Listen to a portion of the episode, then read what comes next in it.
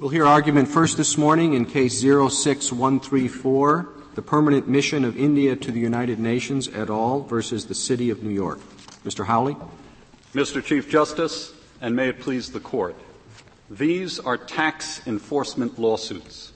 If jurisdiction existed, the only issue a court would decide is whether a tax is owed. This type of case did not fall within any real property exception to sovereign immunity before Congress passed the Foreign Sovereign Immunities Act, and Section 1605A4 of that Act did not create a new exception where none had otherwise existed. Congress chose. Of course, you could say the same thing if the mission here sold its property to someone and someone was claiming the right to possess the property by reason of the sale, and you could come up and say this is simply simply a case uh, deciding uh, uh, the the ultimate issue of whether the sale occurred or not. Uh, but it, it, would clearly come within the, the, property right exception, wouldn't it? You, you, you, don't go one step back to look at the transaction that created the, the, the right in real property, assuming the right in real property exists. Actually, Justice Scalia, I believe that if you had a dispute over what happened with the sale of property, that it would fall within the based upon commercial activities exception in 1605. Let's assume that, let's assume that exception didn't exist. If that, and you had nothing but the real estate exception.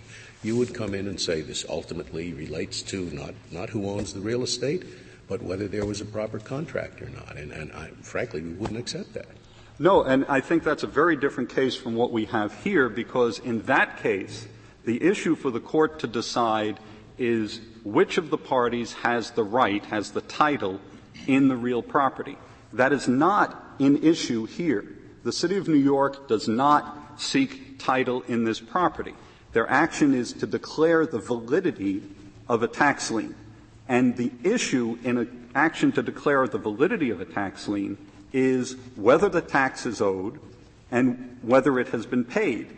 That is the issue that's presented. But what New York is seeking is an interest in land, and a lien is an interest in the land. It runs with the land, doesn't it? I, I, yes, I acknowledge that there are some similarities between a lien and a right in property. For example, that it runs with the land. But there are dissimilarities that are far more numerous and far more significant. Unlike rights in property, a lien does not give the lien holder any right to own, access, possess, cross over, collect rents from, exclude, or any other right in the property. Can't he force a sale of the property to collect the lien? This action does not. Well, I understand that this action does not because of the sovereign immunity. But but we're talking about what the nature of a lien is. In an ordinary case, cannot a lien holder force a sale of the property so that he can uh, get out the money represented by his lien? Yes. If the lien holder uh, commences an action to foreclose on the property, then a consequence of that could be the sale of the property. Well, how can he commence an action to foreclose on the property unless he, in, in any ordinary sense of the term, has an interest in the property? I, I do not dispute that a lien holder has an interest, a security interest, in the property. But Congress did not write in Section 1605A4 all interests that are an issue in property. Congress, in fact, had the European Convention in front of it, which said rights, interests, and obligations in property. Congress chose language from the European Convention elsewhere, but did not choose that language here. Congress said only rights in property. You're, you're distinguishing between rights in property and interests in property? I would think that every right in property is an interest in property and vice versa. Uh, no, I, I, do not believe so, Justice Scalia. Uh, there, there, there has to be a reason why Congress chose language verbatim from the European Convention in other sections of the statute, such as the counterclaim exception, but in this exception said we're not taking interests and obligations from the European Convention. We're only saying rights. And this counterclaim sounds to me very much like it comes straight out of the federal rules, not out of any convention. It's same transaction and occurrence, right?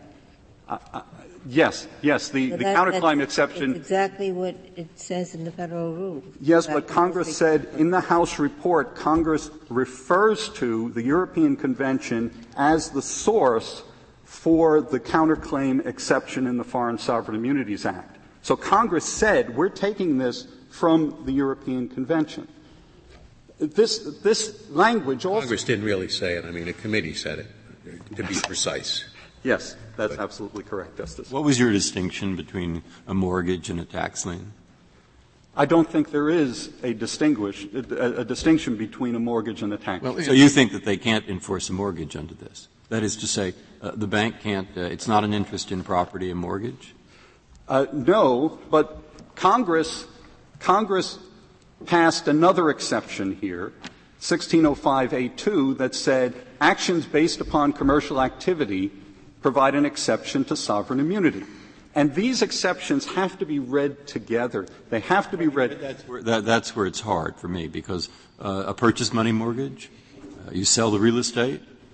Uh, ordinary secured interest in mortgage is a secured interest uh, by a lendor is normally viewed as a, an interest in property. I'd think. I mean, is there is there any law anywhere that says that isn't an interest in property? Well, actually, there is. In, in the, um, in, in, when the United States waived immunity from suit concerning real property, it limited its waivers to liens and mortgages and not rights in property. And, and so there has been distinctions made between mortgage liens and liens on the one hand and rights in property Well, on, on, the other. on, the, on that point, uh, in some jurisdictions, and perhaps you can tell me about New York, I had thought, correct me if I'm wrong, that tax liens um, have a superior status to other liens in that they are an, uh, an interest or an estate in the property as opposed to an attachment. Is it, is it not true? And, and I don't, I'm not talking just about order of priority for creditors, but I'm talking about the superiority insofar as uh, being or not being an interest in property. Well, it, it, yes, it is superior to other types of liens. Yes. It is an interest, a security interest in the property, but it is not a right in the estate of the property, and it doesn't give any type of the possession and ownership rights that every other right in property gives. Is, there New York law to that effect? Uh, yes, there is. Um, and, and, we've cited it in our brief. The, the, the, respondent has attempted to distinguish it because a court of claims uh, uh, jurisdictional act was passed that deemed a, lien and interest in property for purposes of jurisdiction in the New York Court of Claims, but the essential nature of a lien is not, under New York law, a right in the estate. Because I had, I had thought that it, that, that it is an estate in land in at least some jurisdictions, and uh, Justice Breyer was asking about the same thing. In other words, there are liens and, are liens and liens. There are different uh, kinds of liens. There, there appears to be in, in different jurisdictions different treatments of liens. Well, that brings up the quest, basic question I have. Is this a, a, question of state law or federal law? This is a question of federal law. This court has held. So even if you have different rules in different states, there's going to be one rule under federal law under 1605A4? Yes, that's, that is correct, Mr. Chief Justice. And this court held in Saudi Arabia against Nelson and Argentina against Weltover that the exception language, there dealing with the commercial activities exception, must have the meaning that Congress understood the restrictive theory of sovereign immunity to require at the time it passed the statute. And so when defining what a right in immovable property in issue means, we have to give that the meaning that the restrictive theory of sovereign immunity required at the time in 1976. And in 1976, no court here in the United States or anywhere in the world had held that sovereign immunity was abrogated merely by having a statutory lien on the property. Had the State Department taken a position at that point, at, at the time the, uh, the act was passed? There is, uh, not to my knowledge, there, there's vague language in the uh, testimony and the House report, uh, general language about 1605A4 uh, relating to real property disputes. But there's not precise language about whether liens are or liens are not. There was nothing vague about the State Department's brief in the Englewood case. Uh, no, there is not, uh, Justice Ginsburg. Uh, but they lost in Englewood. They lost, uh, and, and, the Englewood court relied on the D.C. Circuit decision. And I believe that the Solicitor General will say that they have reconsidered their position. They have reconsidered uh, Article 29 of the European Convention, which they relied on heavily in the Englewood brief. But anyway, at a time closer to the passage of the Act, the State Department was taking the position that a lien was an interest in land. Yes, that is correct, but they have since decided that that position was wrong. But they're just maybe more sympathetic to India and Mongolia than they were to Libya. Uh, um, it's not beyond the realm of the conceivable, is it? No. It's not beyond the realm of the conceivable. But I take it there's never been a case in the history of the world, you'll tell me, where uh, a lender, a bank, or anybody who loaned money to build an embassy has ever brought a case against the owner of the embassy, the sovereign, and won under anything like this exception because they can't sue him. Not that we're aware of, and not that we've seen. There's no the other way where they said you couldn't sue him. Yes. Okay. Yes. So why do people lend money to build embassies? Well, because to, once you lend money and you engage in commercial activity, commercial. if the claim is based upon the commercial activity, Congress has provided a separate section, 1605A2, that, that protects the American citizen who has lent money to an embassy. And how did it work before, uh just out of, out of, before 1605 was passed? Well, how did they used to build in the 19th century embassies? if you know. I don't know about 19th century embassies. I do know that since the Tate letter, which predates the Foreign Sovereign Immunities Act, uh, there has been a commercial activity exception here in the United States. Why, why, isn't buying land which you're not using for your embassy itself or for the residence of the ambassador, but buying and occupying that land, which subjects yourself to real estate taxes on that land, why isn't that a commercial activity? Well, this court held in Saudi Arabia against Nelson that it's not just engaged in, related to commercial activity, but the cause of action, the claim has to be based upon commercial activity. So uh, the Indian embassy could own real estate uh, throughout New York City, which it wouldn't have to pay taxes on? Or if it didn't, uh, nothing could be done about it? it? It depends on the use they put that property Why? to. No, you're saying you're saying it's not a commercial activity. I, I mean, it, the, the, mere ownership if of the land is not If it depends upon the use, and the use in this case is not is not the the embassy itself or the residence of the ambassador, I mean, they, they, they could use a, a, piece of property for anything.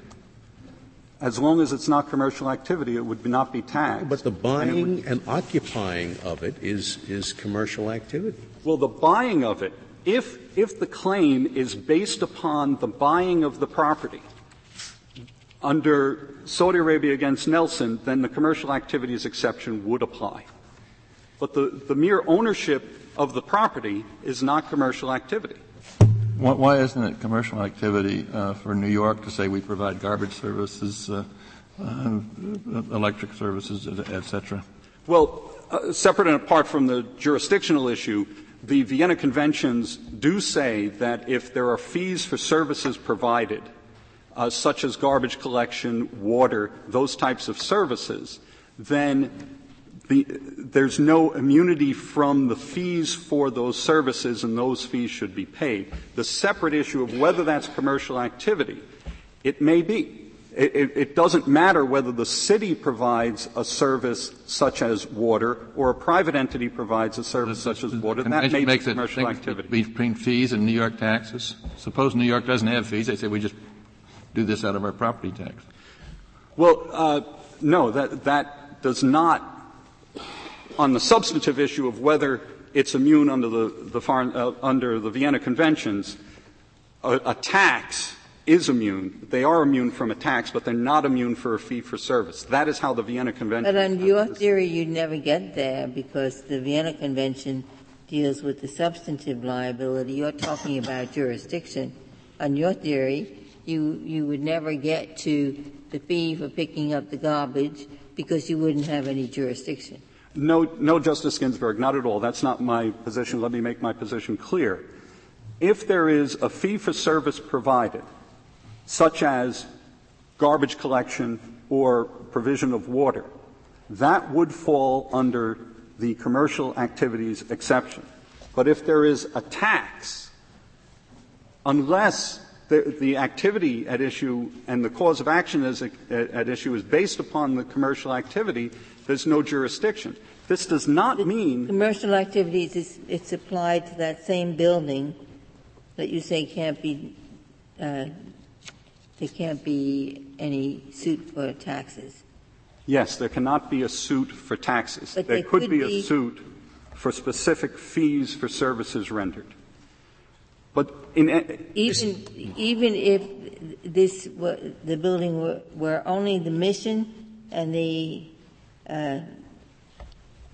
representative, the minister to the UN, even yes. then the the the water, uh, the other municipal service garbage collection could be charged. Yes, Justice Ginsburg, just as if the Indian mission went out to a private water company and said, please supply me with water, the private water company could sue based on commercial activity to collect for the water it had provided. It's, it's it doesn't city, matter if it's the not city. A private, not, not a private company, the city itself. The nature of the activity doesn't change just because it's the city providing the water as opposed to a private entity providing the water. We have to look at the nature of the activity. Of course, this isn't a suit for the taxes. I mean, we're not talking about a suit for the taxes. We're Here. talking about a declaration as to the, the interest in the land.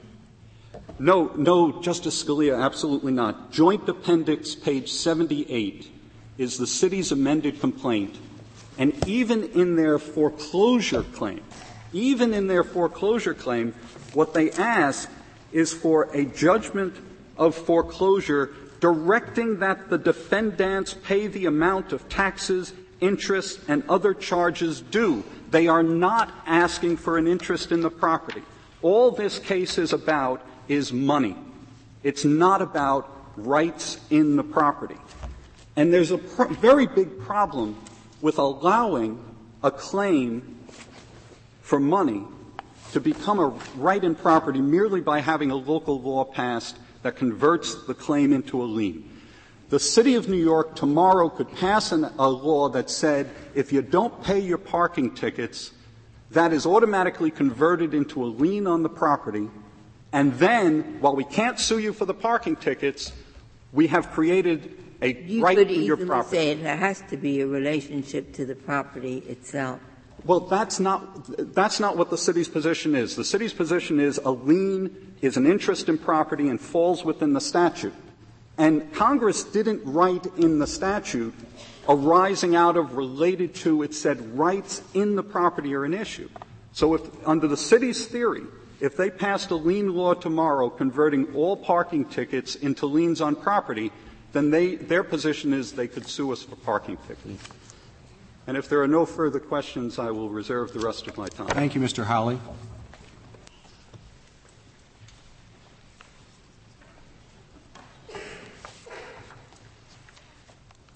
Mr. Srinivasan. Thank you, Mr. Chief Justice, and may it please the Court. An action to determine whether property taxes are owed is not a case in which rights in immovable property are an issue, and it's not transformed into such a case by attaching a lien and recharacterizing the case as one to determine the validity of the lien. And I'd like to begin by picking up Justice Ginsburg on the question you just asked, because I think it's very important to emphasize that under respondents' lien-based theory, that theory has the potential largely to eviscerate the other exceptions in the FSIA in the following sense.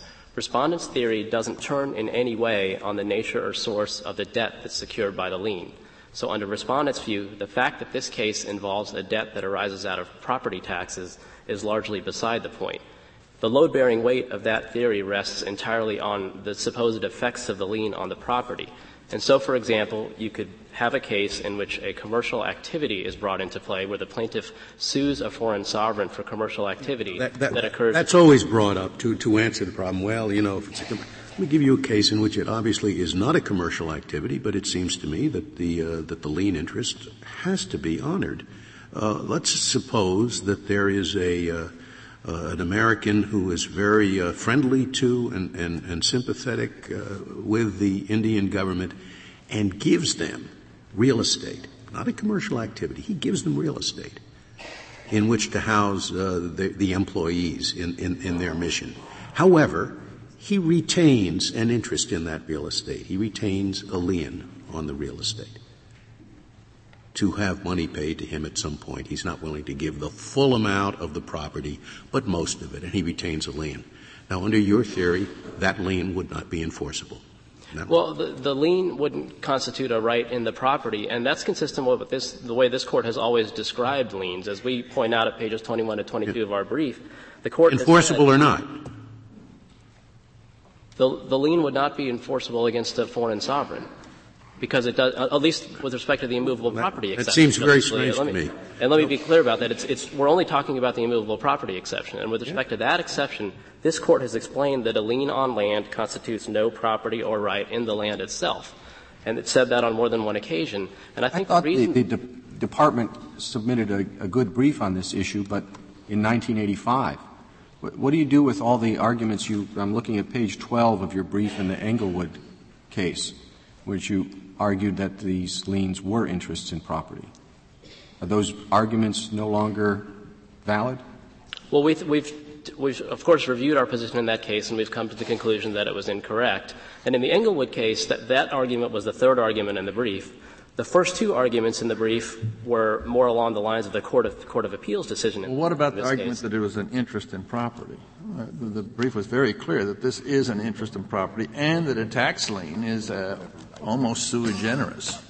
Well, uh, for, in, that it, in, that it, in that it is an, an, an, estate in the property. It, I don't. It survives bona fide. It, it survives the bona fide purchaser without notice. There, the other reasons you gave, the holder of a lien can bring an action to enjoin waste. Holders of liens are entitled to compensation if eminent domain is exercised. All of those reasons are still as valid as they were in 1985. Well, let me try to take up some of those in, in order. First, with respect to the question whether holders of lien are entitled to compensation in eminent domain, we don't take issue with the proposition that a lien is property. A lien is property. But the question under the statute is whether a lien confers a right in the underlying immovable property. And so in an eminent domain proceeding, it may well be that just compensation is owed to a lien holder because to the extent that the eminent domain proceeding takes that lien, there's compensation owed for that property. What is it a right? What property is it a right in, if not the immovable property? Well, it's pro- and it follows that immovable property. And and when the immovable property disappears, the lien disappears. If you know, if, if it's blown away or flooded, is now in the Atlantic, the lien is gone. Well, I think. But otherwise, wherever the property goes, the lien follows it. How can you say that that's not an interest in the property? Well, I don't think it's a right in property, Justice Scalia. The, the lien is is a species of property of intangible personal property, in, in the same sense that a cause of action would be, because after all, what a lien is is essentially at bottom a claim. Well, how and, can the how can the lien holder then bring an action to enjoin waste of the immovable property? Well, a lien holder can bring an action to enjoin waste, but it's important to understand what interest the lien holder is protecting in that situation. An action for waste by a lien holder is to protect the security interest. It's different from an action for waste by someone who holds a right in the property. And New York law appears to recognize this because New York, I think, has two species of waste actions one brought by a security interest holder and one brought by the holder of property rights. There's a case, Travelers Insurance, in which the Second Circuit reviews New York law on this matter. It's at 14 F 3rd 114 and describes how there's two species of waste actions depending on which sort of plaintiff you have an issue. And that recognizes that the interest, if you will, that a lien holder has in the property is different from a right in the property. What about paragraph three, that just after paragraph two in the complaint? Paragraph 3 asks the court to, to bar and forever foreclose the defendants from all right, interest, claim, etc., in the parcel.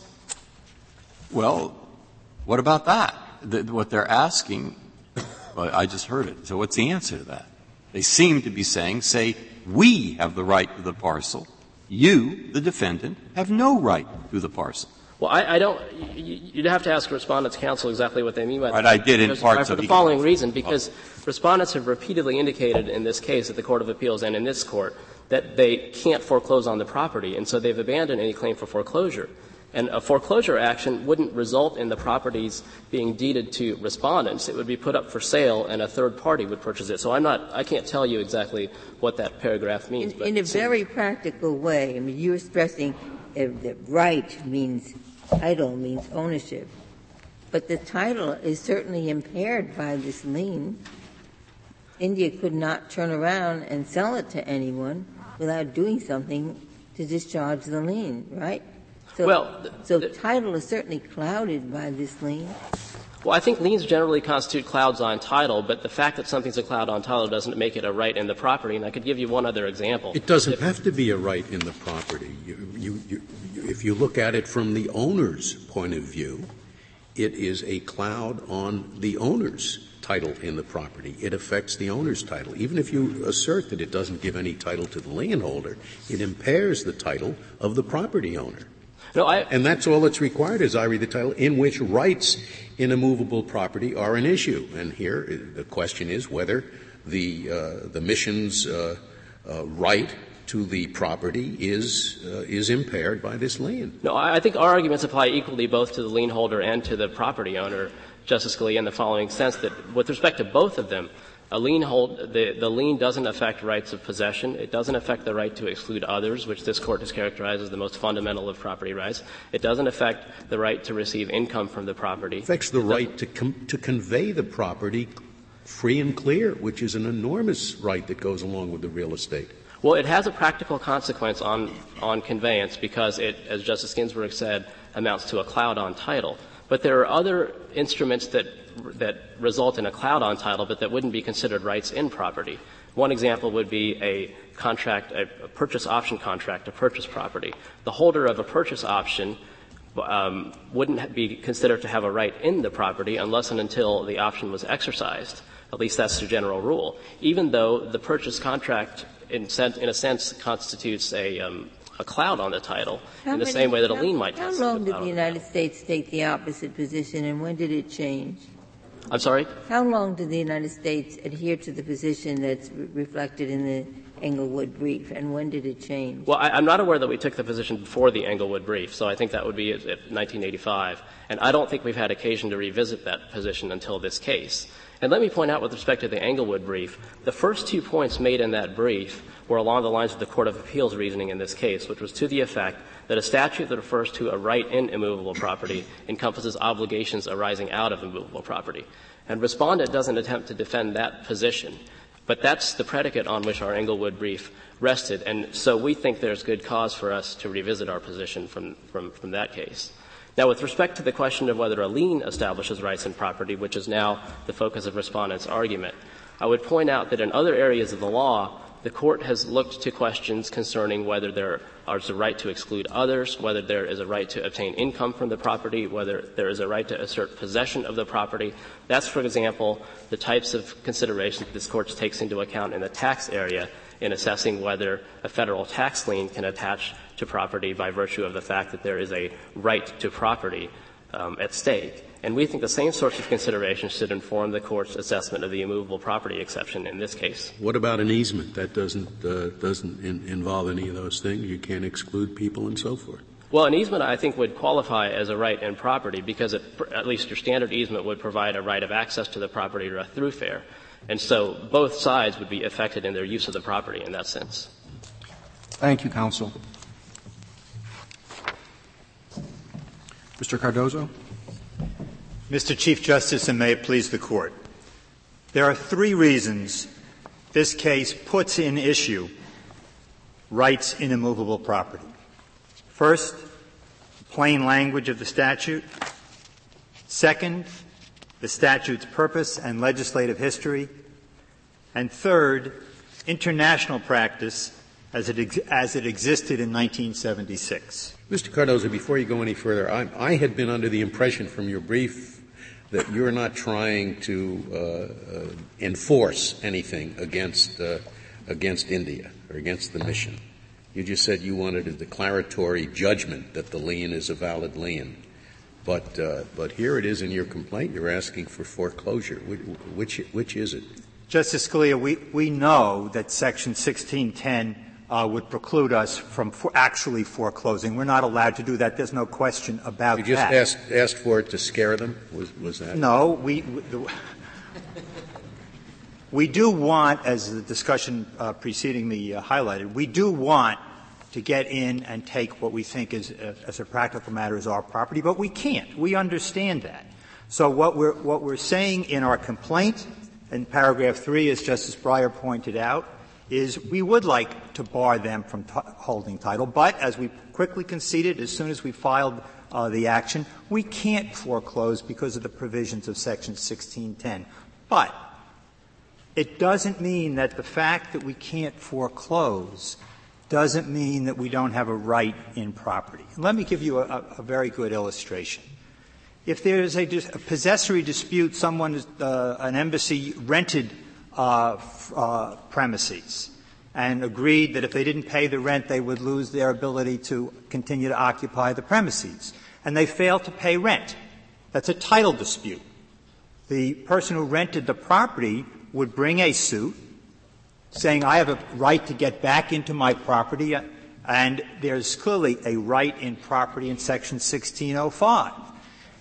I can't believe that Congress said, Congress intended to say, well, if you can bring an action for non-payment of rent and seek possession except for 1610, that's okay. There's jurisdiction in an action for rent.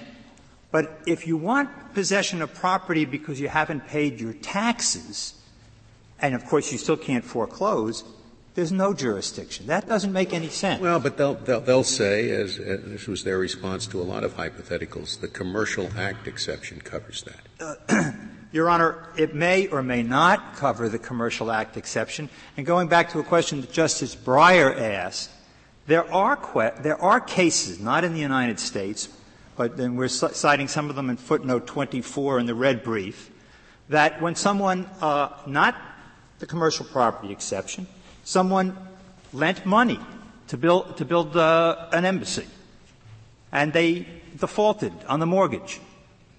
The German court said Jurisdiction. Not a question of enforcement, but jurisdiction.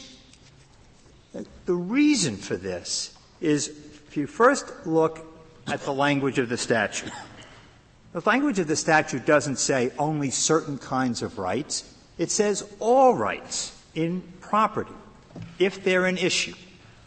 We believe that we have a right in the Indian and Mongolia premises. We the problem that actually is bothering me with your side of the case, which is finding difficult, is suppose I accept this principle that you have. All right, it seems to me anything at all can be reduced to a lien, any judgment, at least certainly slip and fall cases. And uh, you didn't keep the ice up in front, and uh, I want four million uh, dollars damages plus three hundred million in punitives. And uh, where it is, uh, I have the lien against the uh, uh, embassy here.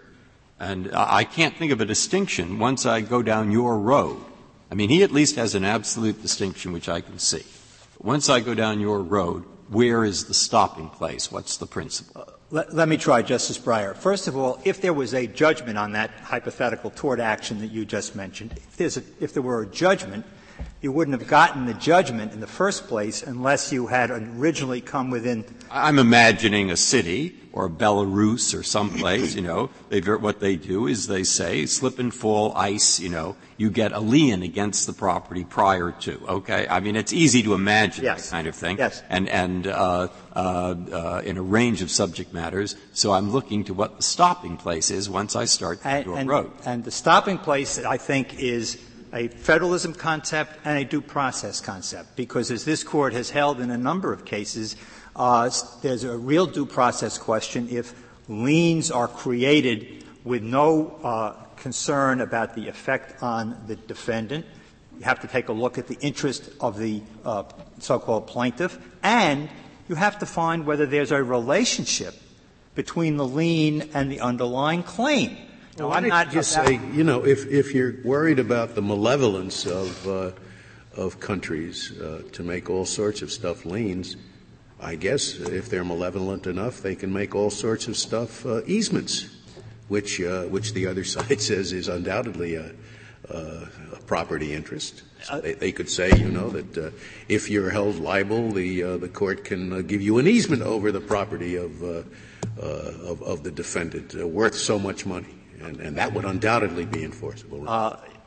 yeah, Justice Scalia, the, they, they did say that, and and certainly if an easement is a right in property, either because of the hypothetical you just gave or a traditional easement, there is nothing different with a tax lien. In fact, a tax lien is a much greater interest. In that, I still have my question because I'm not worried about malevolence. Is that I don't carry around in my head uh, all of the possible things that might be liens against property. And so I, maybe my imagination is wrong, but I want to know are you arguing that every lien against the property is in fact a right in property Just which allows a lawsuit? Or are you arguing that there is some distinction between some and the other? And I noticed that the restatements and others are trying to distinguish between whether the lien in question grows out of the property or doesn't grow out of the property which I find possibly hard to work with. and, and, so I want to know how you see it. And, and what, I, what I see, Justice Breyer, is when you take a look at the cases in this court, such as Connecticut against Doehr, uh, and the other cases which put limits, on, the constitutional limits on liens, of course, uh, if a state passed a statute that runs afoul of the various due process concerns that this court has articulated, that is certainly one check that we. Well, let's take the but parking ticket that that your colleague raised. That New York would make a, a parking ticket a lien, unpaid parking tickets a lien on all all property. Uh, Justice Ginsburg, I think that would be a, a hard question, but if it does not uh, run afoul of the constitutional concerns that I just articulated, and it was a lien applicable not just, of course, to foreign sovereigns, but to any yes, unpaid yes. parking ticket. Um, I think that then that would come within the immovable property exception. So the only thing they would have to do, I suppose, you mentioned the due process point, would perhaps give a hearing um, uh, before the, the, the lien was declared, and that would be enough. I think, I think it certainly would, Justice Souter, if, if in fact there was, there was a hearing. What but provided that, provided notice and hearing uh, was was offered, the parking ticket lien would be in the same position as this lien, right? I think that's right. Yeah. I think I think that's right. And so, under New York law, does property do property tax liens have some superior status? Are they distinct under New York law from other liens? Um, well, there, as, as, tax liens, you may get into a priority fight in a bankruptcy context. With, without reference to priority. Um, I don't believe that they would have a, any different lien, any different uh, stat, status. Although my colleague corrects me and says that yes, the uh, tax lien tax liens do have, in certain circumstances, um, a greater priority. It's hard to uh, think through exactly where, I, I where that issue thought would. they had a greater priority and that they even survived uh, purchase from a bona fide seller. That, certainly, that is certainly true. And a property, uh, excuse me for interrupting, a tax lien uh, would run forever. There's no time limit, for example, whereas a mechanics lien has a statutory time limit on it. Um, if you got into a dispute about those two liens, obviously the tax lien would have would have priority. May I, ask, may I ask this question? Suppose another jurisdiction had a tax system which was just a little different from New York and didn't provide for a lien until after suit had been brought and been a failure to pay or you had to get a judgment first. In that case, that jurisdiction could not enforce its tax law. That is correct, uh, Justice Stevens. And don't you think it's sort of a strange way to, dis- to define a tax immunity by, by describing the, the, property, the interest in immovable property? Well, we start off with the statutory language, and the statutory language says right in property. We're not talking about the abstract right to tax. But the, the basic issue in final analysis is whether they have to pay their taxes, isn't it? I'm sorry? The, the ultimate issue is whether they have to pay their taxes. The ultimate substantive, underlying substantive issue is that. But, and of course, the State Department even today says these taxes should be paid. But the jurisdictional issue is whether there's a right in property. And so if you just, if you don't, don't create a lien, if a particular state did not create a lien, that would not give you the right, which is what the statute, statutory language says. You know any states that don't? Isn't it fairly standard for? Um, I believe I believe it is fairly standard, Justice Scalia. I, there may be one out of 50 states that, that, that don't say this. I think. May, may, may, I just ask for a kind of a footnote sort of question? I mean, you referred again to the to the text, and if we're going to go on a very strict reading of the text, as I understand it, you don't have to claim a right in property. You have to have a claim uh, in, in which someone's rights in immovable property are in issue. So whether the, the uh, and so long as you create a cloud on the title, however that cloud is classified, it puts in issue the title of the, the named title holder so that the debate about the distinction between a lien and an easement and so forth is essentially irrelevant as long as it's a cloud on the title. If we're going to be that, if we're going to be literal, isn't that so? I, I agree with that. And, and right, and here today, the right that India and Mongolia claim in their property is in issue because we say you do not have the full right to your property. And if this lien runs long enough, it's going to wipe out the value of their property completely. And all the statute, the statute doesn't say, as the European Convention says, the foreign sovereign's right in property. The statute says either, in effect, either side's right yeah. in property. Yeah. And I think we can also get a great deal of help by the, the, the, the European the, the European uh, treaty looks at it from the other side, you're saying. It, it, looks at it from the foreign sovereign side. The, the European Convention, phrased differently, looks at it from both sides, Justice Scalia, which is why they needed the words obligation. If you look at Article 9 of the European Convention, it first talks about the foreign sovereign's right or interest in property, and then it says, or the foreign sovereign's obligations arising out of that property. That's a different phrase than the FSIA, which doesn't use the word foreign sovereign. It says its rights in property have to be an issue. So you didn't need to encompass all the language of the European Convention. Would the obligations arising out of the property uh, in the European Convention include the obligation to pay taxes, th- uh, property taxes? It would include a controversy over that, absol- absolutely. And let, let, me talk about the international practice because we should take a look at international practice to, gu- to, to guide us. What was the practice in 1976? Well, first of all, we know that the restatement second comment uh, in uh, paragraph 68 says disputes over rights or interests in property. And the restatement third, which was concededly a few years after um, the uh, 1976 adoption of the statute makes it perfectly clear. It says it explicitly. But where did the restatement? It says what explicitly? Says that, ta- that there is jurisdiction over tax claims. Section uh, 455 of, restate- of Restatement Third. Over tax liens or claims? Over tax claims, excuse me, uh, Chief, Mr. Chief Justice. And you don't go that far? That, uh, we don't have to go that far because we believe we, as a, we have a right in property arising from the lien. Now, let's look at the foreign cases before we get to the European Convention, and we cite a number of them in footnote 24.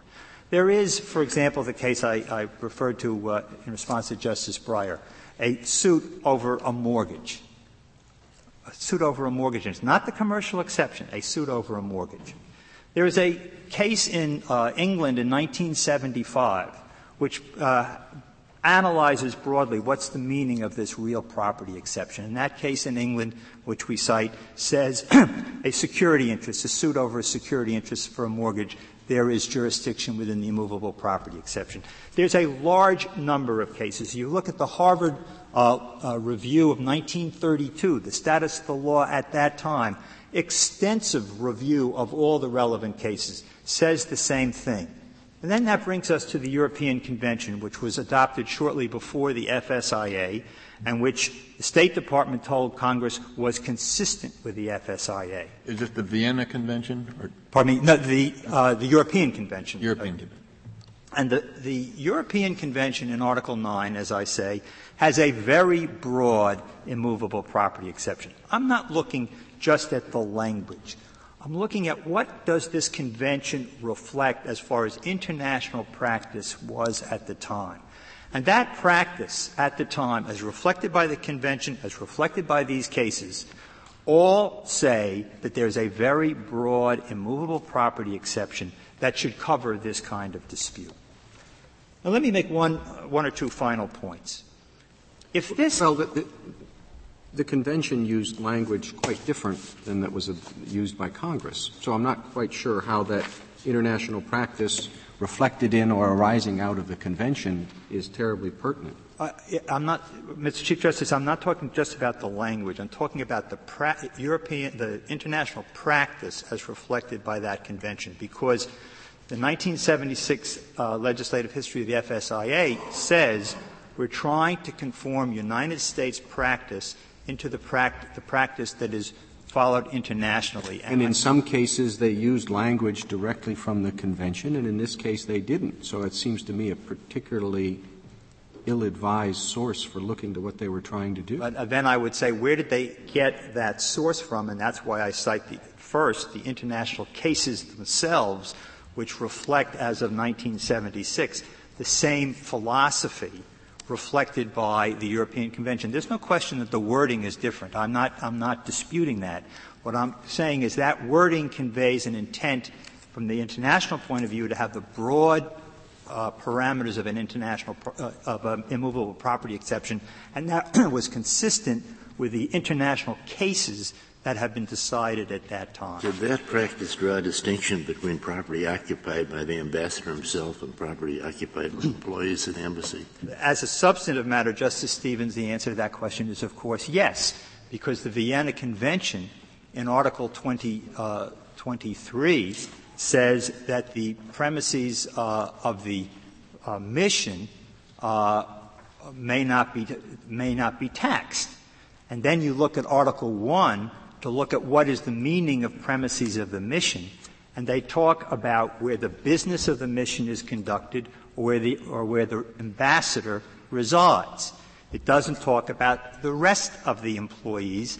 And since 1952, the State Department, even before the Vienna Convention and subsequent, has been advising missions in New York. It's on their website today that they must pay taxes on staff housing. Can I ask you what, what do you get out of this case? you you've withdrawn your claim for judgment of foreclosure. What are you going to get out of it? A declaratory judgment that, that they owe the taxes?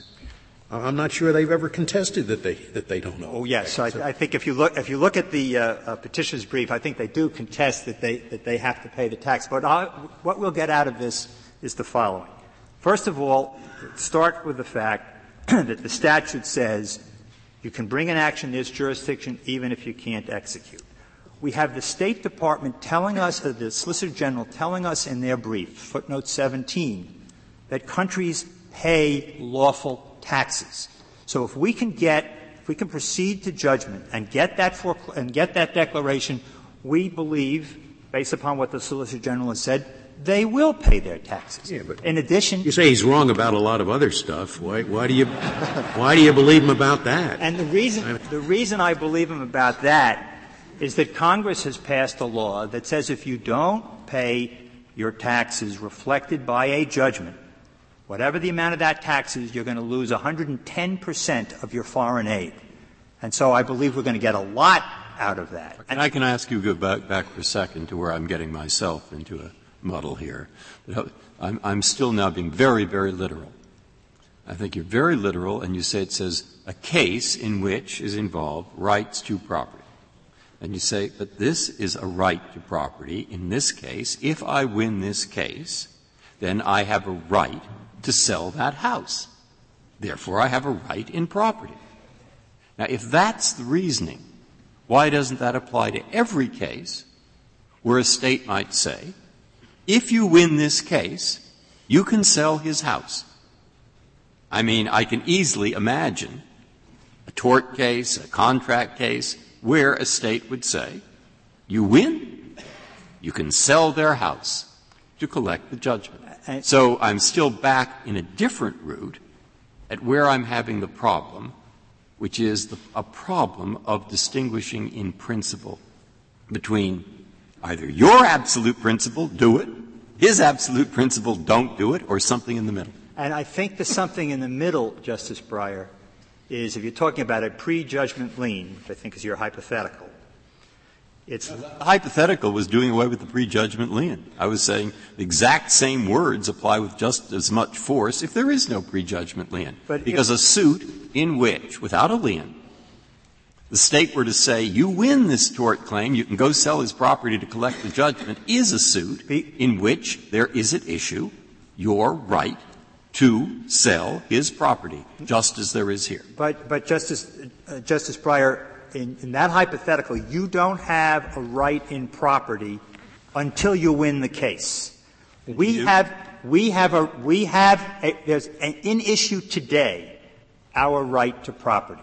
And I believe that that is a distinction. And I believe also, and of critical importance. Oh, wait a minute, but the, uh, the embassy has, has rights in it when the case is brought, even before the final judgment.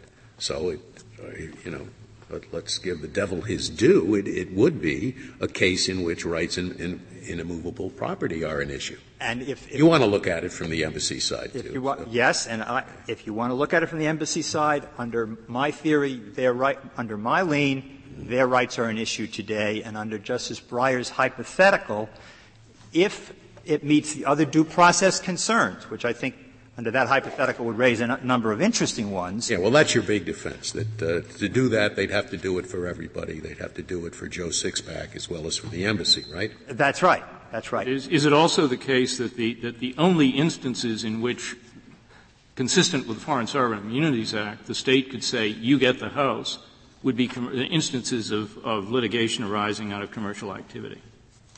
Yes, that is, that is, that is correct, because only, it's only in the commercial activities exception can you execute, and then only yeah. in certain limited circumstances, and you can execute unless the premises are not being used for the purposes of the mission. Now, now I take it you, uh, under New York law and the law of most jurisdictions, uh, the tax lien uh, becomes a lien against the property before any judicial proceedings. That is correct. Just because they're unpaid.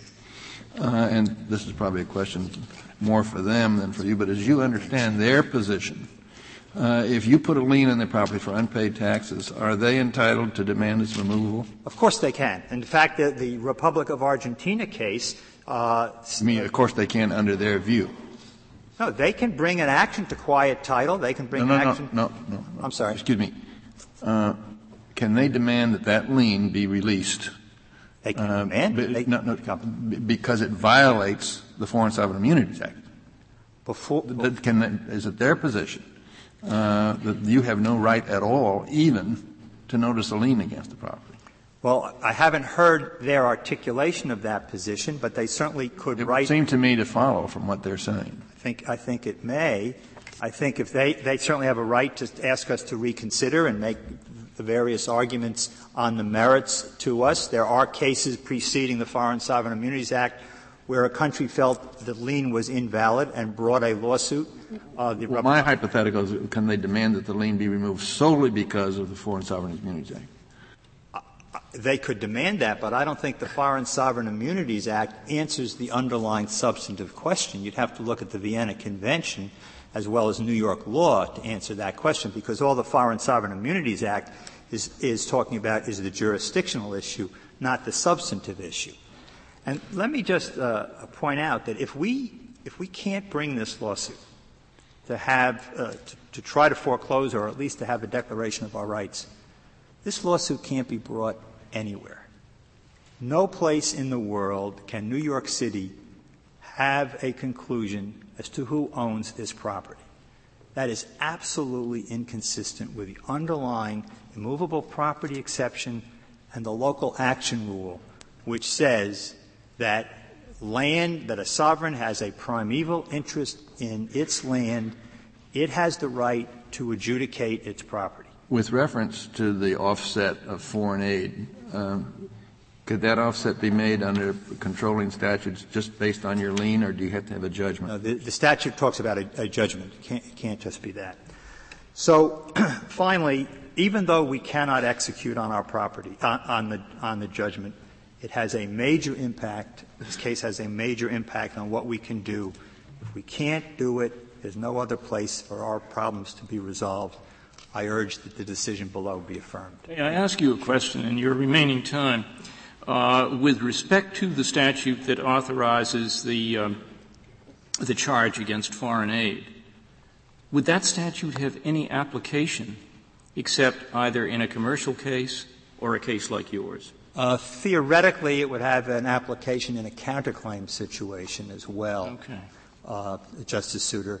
I think those are the three things. Of course, you don't need that statute for the commercial exception because you can execute. You, that's right. You can go directly. Right. So, so in practical terms, with the possible exception of a counterclaim, the, the, the foreign aid set-off would, would simply apply to a case like this. Then. That's right. And, and Justice Souter, it, while certainly the, the, Congress that passed those statutes was not the, st- the Congress that passed the FSIA, uh, there is uh, should, certainly should be an effort to harmonize. I was going to say, if we reconcile the statutes, you've got to. That is that is obviously the way to reconcile these yeah. statutes. What do you do with traffic tickets? They've built up. You know, there's hundred thousand dollars owing in traffic tickets by some embassy. How do you get a judgment that that is owing?